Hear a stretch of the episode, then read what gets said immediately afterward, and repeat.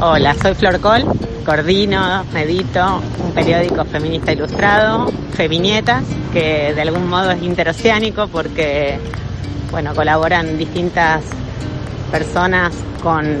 perspectiva de género que intentan, bueno, transformar un modo de comunicar este presente. Soy comunicadora social de la UNR y terminé un máster de género el año pasado en la Universidad Autónoma de Barcelona. Trabajé en radio, en televisión, en medios gráficos, eh, bueno, variadas acciones ligadas a, la comunicación, al periodismo. Fui cronista de calle muchos años y fundamos con tres amigas periodistas, Juana del Arco, un programa que aún sigue en Radio Universidad de Rosario. La palabra feminismo la escuché por primera vez a mis 10, 12 años porque mi abuela usaba pantalones y en ese momento, en los 80 estamos hablando, era eh, una osadía para una mujer grande que no use faldas, que no use polleras. Así que, bueno, mi abuela me contó parte de, de esas historias y de que había manejado un vehículo en Rosario en el año 1940, una cosa así. Eh, bueno, historias, pero muy, muy por arriba,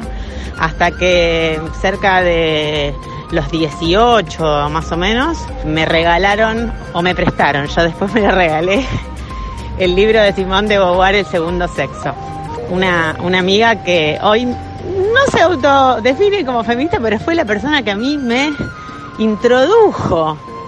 a, a, esas lecturas que me cambiaron totalmente la vida, la perspectiva de todo lo que yo tenía en ese momento como ruido y como, sí, como fricción permanente de lo cotidiano. Creo que, bueno, tener amigas feministas desde hace mucho tiempo, como Sonia Tesa, y que escriban en Las 12, que fue y es un referente en el periodismo de género, feminista, interseccional, o sea, que mira que las discriminaciones y la equidad de derecho no debe darse solamente por el género, que hay otras discriminaciones que son graves y, muy complejas cuando se suman, por ejemplo, la clase social, la edad, si hay una discapacidad o, por ejemplo, eh, la raza, más allá de que, que eso se intente invisibilizar cuando lo toma el mercado.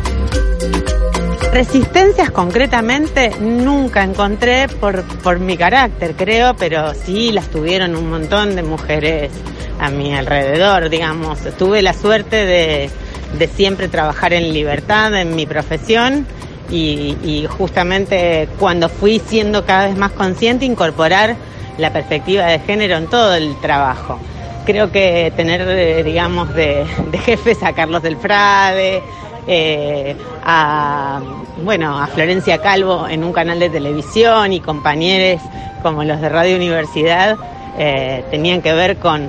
con, avanzar en ese sentido y por lo tanto, eh, no sé, cuando propusimos jugar en el arco, eh, por ahí se nos reían un poco, nadie nos lo decía de frente, pero en ese momento no había programas conducidos por mujeres que no trabajen el tema de los espectáculos o el clima y la temperatura del día. Digo, esto es impensado, pero estamos hablando del año 2012, estábamos armando este programa y no existían en Rosario programas. Hoy, por suerte, hay una cantidad enorme, pero bueno, aún falta muchísimo. Feminietas es un Feminismo en Viñetas o un periódico feminista ilustrado que es interoceánico porque tiene un puente desde Rosario, Barcelona, pero con colaboración de periodistas ilustradoras de un montón de ciudades del mundo que se van sumando, siempre con perspectiva de género y con la idea de contar otra narrativa de este presente que nos oprime y que nos golpea y que bueno, nosotros sabemos hacerlo de otra manera, a veces con más aciertos, a veces con más errores, pero bueno, eh, eh, sobre todo eh, cuestionando los roles tradicionales de los medios de comunicación, encontramos este lugar donde, bueno, estamos aprendiendo mucho y compartiendo más. Sí, en los últimos años hubo un despertar muy grande de los movimientos feministas en todo el mundo. En Argentina concretamente se viene dando desde hace por lo menos 20 años. Nos acordábamos el otro día con una amiga del primer encuentro nacional de mujeres que eran cerca de 300 las mujeres que se habían reunido solamente para hablar de temas vinculados a, a esos derechos, a los derechos vulnerados, a las violencias me acuerdo mucho de, todo lo que hacía, por ejemplo, Indeso Mujer y otras organizaciones en Rosario, particularmente, eh, que eran, bueno, muy pequeñas. Los encuentros de mujeres, recordemos, ya llevan 33 y están eh, reuniendo a entre 50 y 70 mil mujeres de todo el país. Obviamente que siempre se, se dice, ¿no? Que todo lo que está ocurriendo en esta cuarta ola del feminismo se le debe sobre todo a las, a las precursoras, ¿no? Eh, a quienes enseñaron los caminos y a, que, a quienes se les hizo un poco más difícil todo. Sin lugar a dudas, tenemos que de lo que significó el trabajo de las sufragistas, el trabajo de las personas racializadas en distintos lugares, en Estados Unidos concretamente, las mujeres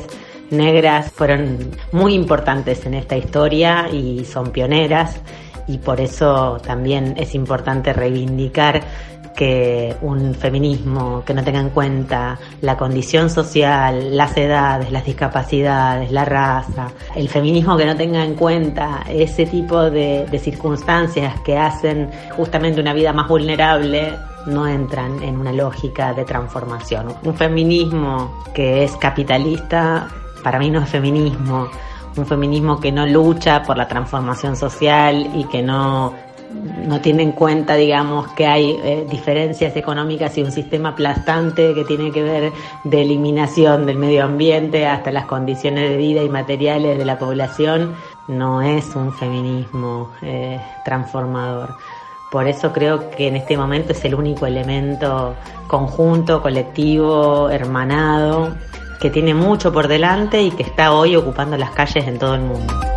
Bueno, la previa del 8M eh, se está viviendo con mucho entusiasmo, con mucha preocupación por el avance de las nuevas derechas, los neofascismos eh, acá a días de las elecciones, hay elecciones nacionales y los principales candidatos de, partidos eh, como Ciudadanos, el PP, este partido que se ha conformado con, con, consignas eh, totalmente autoritarias y fascistas como Vox están impulsando, que tiene que ver con la eliminación de la ley del aborto, con los cambios en la ley de violencia de género, quieren también eliminarla, o sea que eso también redobla la apuesta de los movimientos feministas. Hoy en las calles se está viendo eso desde muy temprano y anoche con la manifestación no mixta de lesbianas, de mujeres, travestis, trans, trabajadoras sexuales y hoy desde muy temprano con las trabajadoras, con las eh, mujeres y identidades no feminizadas que, bueno, están agrupadas en distintos gremios. Hoy van a encabezar desde las 6 de la tarde las mujeres migrantes y refugiadas, esta gran manifestación que se espera por las calles de Barcelona. Así que, bueno, con todo ese contexto eh, que es más que interesante y muy duro para surfear esta ola que no, que no nos deja arriba, que nos trae, nos lleva, nos da impulso, a veces nos agobia, pero que la vamos a seguir surfeando, no queda otra.